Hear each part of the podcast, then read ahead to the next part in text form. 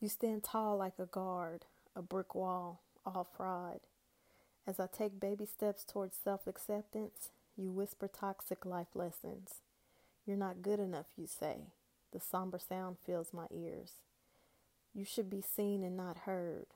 The lies planted since birth. Your thoughts and opinions don't matter. You share in your familiar tone.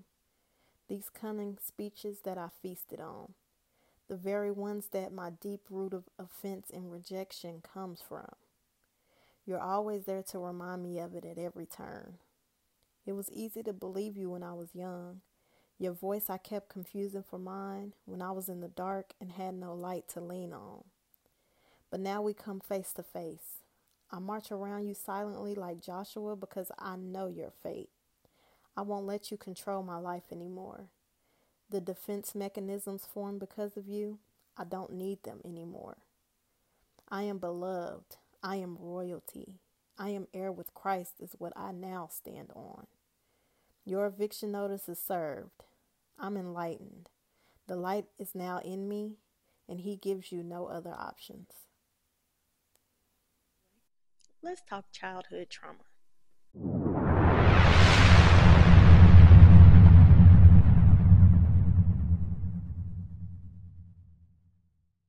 You letting childhood trauma hold you back? Do you find yourself sulking in sorrow just because you feel like what you went through in life um, as a child damaged you so bad that your life is ruined forever? I can definitely relate. Here recently, I was talking with my son he is in middle school and he's dating. I know. But he was just telling me about his, you know, dating issues and I was just telling him, you know, from experience what he should do and, you know, how things will probably end up going and he was just like, Yeah, you're right, you know. Um, just agreeing with me as far as understanding where he was coming from and whatnot. And after I had my mommy breakdown because I'm like, oh my god, my son is growing up.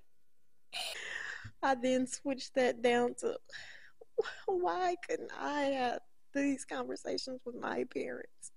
Why couldn't my parents give me guidance and ask me how I was feeling when I was in middle school dating and not knowing what I was doing?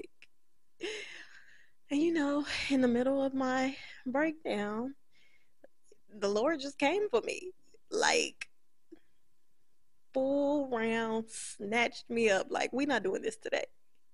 So as I'm crying, I hear the Holy Spirit say, Okay, so who would you be if you had the perfect childhood? And I was like, What? And I heard him again. Who would you be if you had the perfect childhood? Be that girl. Nothing's stopping you now. You're an adult.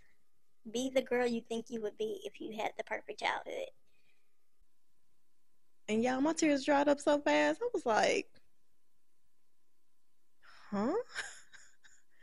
then I start thinking, like, who would I be? If I had the perfect childhood? What type of person would I be if I didn't go through everything that I went through as a child and into my adulthood? Who would I be? So, my message to you today is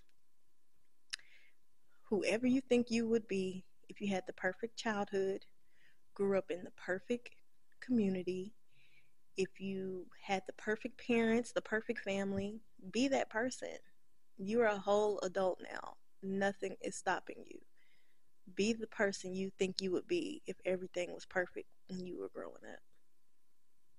On that note, it's your girl Britt Diane, the God inspired woman. I hope this blessed you and know that I'm praying for you.